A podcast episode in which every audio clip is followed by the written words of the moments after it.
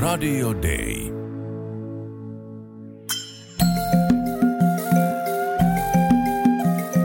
Usko, toivo, rakkaus. Mutta suurin niistä on rakkaus. Kirkko maailmalla. Tervetuloa Kirkkomaailmalla ohjelman pariin. Minä olen Anna Peltonen ja tänään vien sinut matkalle Kambotsaan. Kuljemme ohi banaani- ja cashew-plantaasien kohti Kaakkoa aivan Vietnamin rajan läheisyyteen asti. Siellä, Ratanakirin maakunnassa, pääsemme tutustumaan lähetysseuran kehitysyhteistyöhön, jolla parannetaan alueen etnisten vähemmistöjen lasten koulunkäyntimahdollisuuksia.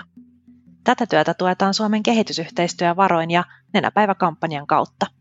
Nenäpäivää vietetään jälleen 11. marraskuuta.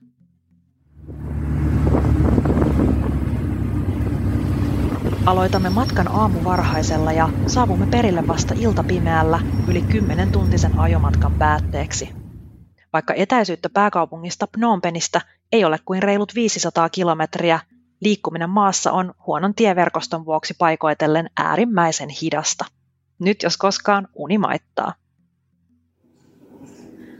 Herättyäni aamuvarhaisella näky on huumaava.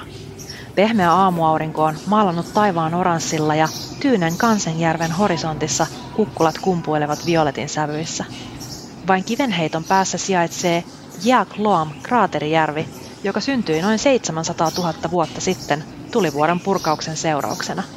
Se on valittu yhdeksi maailman kauneimmista kraaterijärvistä. Valitettavasti järvellä vierailuun ei jää tällä kertaa aikaa, sillä seuraavat päivät vietämme paikallisen kumppanimme ICCin eli International Cooperation Cambodian vieraina. Tapaamme järjestön työntekijöitä ja tutustumme yhteistyöhankkeisiimme Ratanakirin maaseudulla. Ratanakiri on maan köyhimpiä alueita ja suurin osa sen väestöstä kuuluu alkuperäiskansoihin, joiden yhteiskunnallinen asema on hyvin heikko. Perinteisesti nämä kansat ovat eläneet pienissä, syrjäisissä yhteisöissä ylängöillä ja jokien varrella, mutta kahden viime vuosikymmenen aikana ne ovat joutuneet muuttamaan elintapojaan ympäristöön liittyvien muutostekijöiden takia. Heidän elinkeinonsa on hitaasti muuttumassa omavaraisesta maataloudesta kohti uusia toimeentulomahdollisuuksia ja samalla heidän koulutustarpeensa ovat kasvaneet. Muutosta mutkistaa se, että alkuperäiskansat ovat perinteisesti jääneet virallisen koulutuksen ulkopuolelle ja heidän koulutuksensa ja lukutaitonsa on erityisen alhainen. Kambotsan koulutusjärjestelmä nimittäin syrjii alkuperäiskansojen lapsia, sillä suurin osa heistä ei ymmärrä virallista khmeerin kieltä, jolla opetus järjestetään. Tutkimustiedon mukaan vieraan kielen syvällisempään ymmärtämiseen ja siten uusien asioiden oppimiseen menee vähintään viisi vuotta. Näin ollen alkuperäiskansojen lasten mahdollisuudet menestyä opinnoissa ovat hyvin heikot ja koulun keskeytykset yleisiä. Kirkko maailmalla. Lähetysseuran ja ICCin työllä tuetaan omalla äidinkielellä tapahtuvan monikielisen opetuksen järjestämistä ja siten edistetään alkuperäiskansojen koulutusmahdollisuuksia sekä alkuperäiskielten ja kulttuuriperinnön säilymistä. Moni ICCin asiantuntijoista kuuluu itsekin kielivähemmistöihin. Esimerkiksi monikielisen opetuksen hanketyöntekijä Shoeng Saeng kuvailee koulutaivaltaan hyvin haastavaksi. ទីពីរអញ្ចឹងខ្ញុំរៀនតែពាក្យកដាលសភៅទេដោយសារជីវភាពខ្ញុំធុក្រីក្រអញ្ចឹង Schoenin koulutie tuli päätökseen ennen kuin se ehti kunnolla alkaakaan, vain toisella luokalla. Taustalla oli paitsi kielihaasteet myös perheen heikko taloudellinen tilanne. Koulu sijaitsi kaukana kotikylästä eikä perheellä ollut varaa lähettää poikaansa sinne. Schoenin ollessa kymmenenvuotias omalla kotikylällä kuitenkin käynnistettiin lukutaitoluokka, joka noudatti monikielisen opetuksen periaatetta – Ensimmäinen vuosi opiskeltiin omalla äidinkielellä, jonka jälkeen opetuskieltä laajennettiin valtakieleen khmeeriin. Menetelmä auttoi Shoenia ymmärtämään oman kielen merkityksen oppimiselle. Vika ymmärtämättömyyteen ei ollut hänessä, vaan kielimuurissa.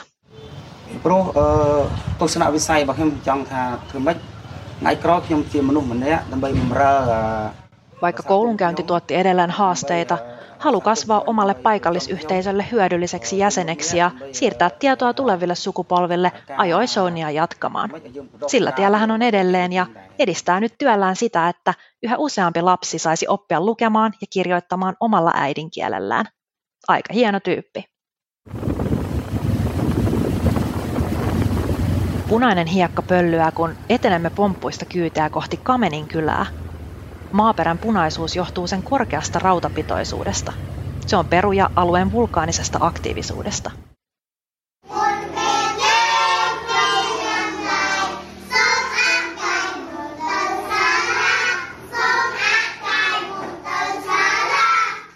Iloinen laulunsarina toivottaa meidät tervetulleeksi kyläkoululle. Täällä opiskelee noin kaksi ja puolisataa esi- ja alakoululaista. Luokkahuoneet on rakennettu erillisiin puurakennuksiin ja niiden seiniä koristavat värikkäät piirustukset.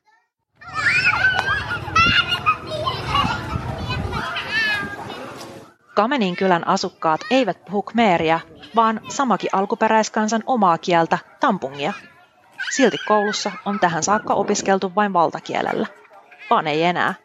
Äidinkielinen oppimateriaali on saatu juuri valmiiksi ja koulun kuusi opettajaa koulutettu monikielisestä opetuksesta.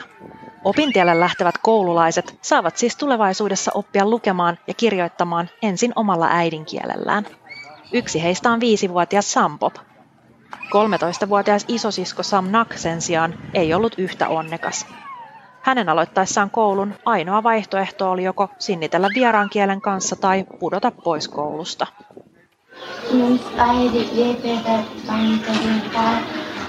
Samnak kertoo, että oli iloinen saadessaan aloittaa koulun. Esimerkiksi hänen äidillään ei ollut omassa lapsuudessaan siihen mahdollisuutta lainkaan. Mutta oppiminen vieraalla kielellä, jonka sanoja hän ei tuntenut, oli alkuun todella vaikeaa. Tilannetta ei auttanut, ettei opettaja puhunut lainkaan hänen omaa äidinkieltään eikä khmeria taitamattomilla vanhemmilla ollut keinoja tukea koulunkäynnissä.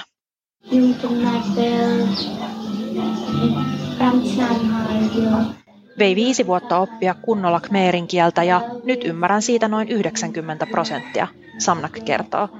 Tulevaisuudessa hän toivoo voivansa opiskella englannin ja korean kieltä.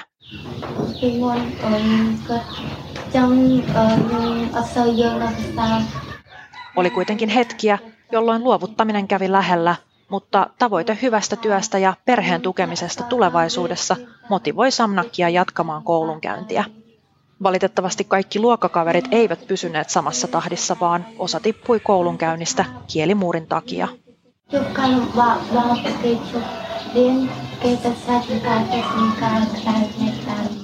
Tunnen surua, koska nuo lapset joutuvat nyt työskentelemään kuumilla pelloilla eikä heillä ole hyviä työllistymismahdollisuuksia tulevaisuudessa. Toivoisin vain, että he voisivat kaikki palata kouluun, Samnak sanoo. Vaikka Samnak ikätovereineen joutui epätasavertaiseen asemaan jo kovin nuorena, hän iloitsee suuresti sitä, että nyt pikkusisko Sampop pääsee aloittamaan koulun omalla kielellään.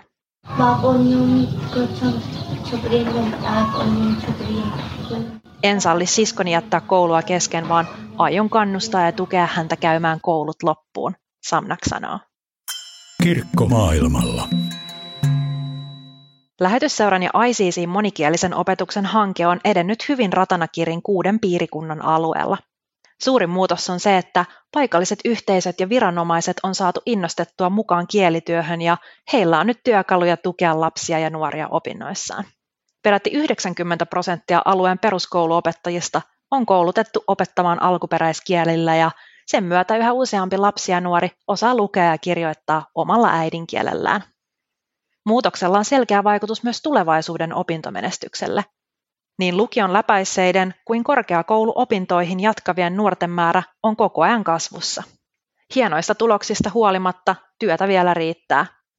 Seuraavaksi matkaamme nimittäin Samtrokin kylään, jonne monikielinen opetus ei vielä yllä.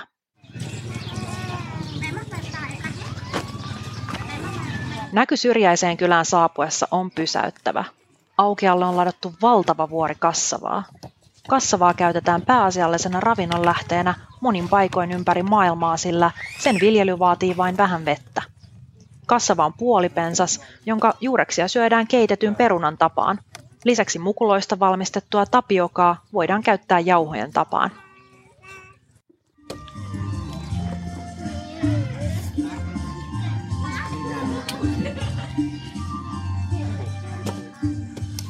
Satoa korjaamaan on saapunut iso joukko kyläläisiä. Vain muutama puu varjostaa raskasta kassavan kuorinta ja paloittelutyötä lähes 40 asteessa. Huomioni kiinnittyy siihen, että joukossa on häkellyttävän iso joukko lapsia ja nuoria. On aamupäivä. Miksi he eivät ole koulussa? Asialle löytyy huojentava selitys. On arkipyhä. Mutta kun jututamme kyläläisiä tarkemmin, käy ilmi, että osa nuorista on koulupudokkaita. Eräs heistä on 18-vuotias Pieng.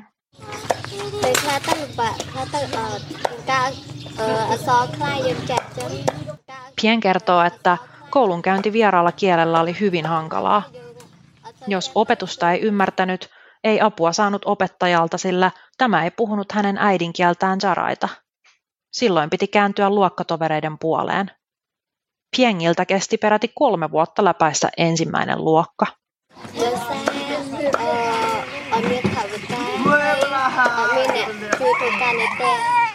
Kielihaasteiden lisäksi koulun keskeyttämiseen johti perheen vähävaraisuus ja isän kuolema. Pieng päätti jäädä kotiin auttamaan äitiään tulon hankinnassa. Kirkko maailmalla. Kassavapinon ääreltä löytyy myös kahden lapsen äiti Buim Sev.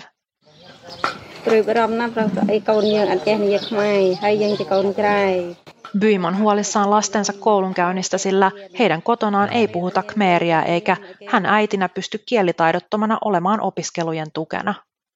Myös perheen taloudellinen tilanne huolettaa, mutta Byim on valmis tekemään kaikkensa kerätäkseen koulunkäyntiin vaadittavat varat.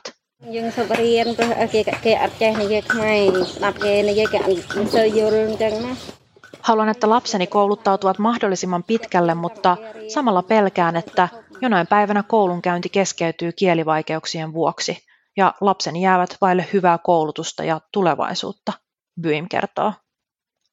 Jututamme myös kylän lapsia ja kysymme heidän kokemuksiaan opiskelusta vieraalla kielellä. Kaikkia pikkukoululaisia yhdistää huoli oppimisvaikeuksista ja mahdollisesta koulupudokkuudesta. Esimerkiksi 10-vuotias Riem on joutunut todistamaan useamman koulukaverin jäämistä pois koulusta. Hän kertoo kaipaavansa kavereitaan. Vielä huolia kovempi tuntuu kuitenkin olevan into jatkaa koulunkäyntiä ja uuden oppimista. En halua jäädä pois koulusta, vaan aion tehdä kovasti töitä pärjätäkseni. Ja isona minusta tulee opettaja, Riem kertoo. Ja tulevaisuuden tekijöitä etnisistä vähemmistöistä, niitä koulumaailma kaipaa, kun monikielisen opetuksen menetelmät leviävät yhä laajemmalle. Kiitos, että olit mukanani Kambotsassa. Toivottavasti nautit matkasta ja opit jotain uutta. Minä olen Anna Peltonen ja kuuntelit Kirkkomaailmalla ohjelmaa. Uudet seikkailut jälleen ensi viikolla.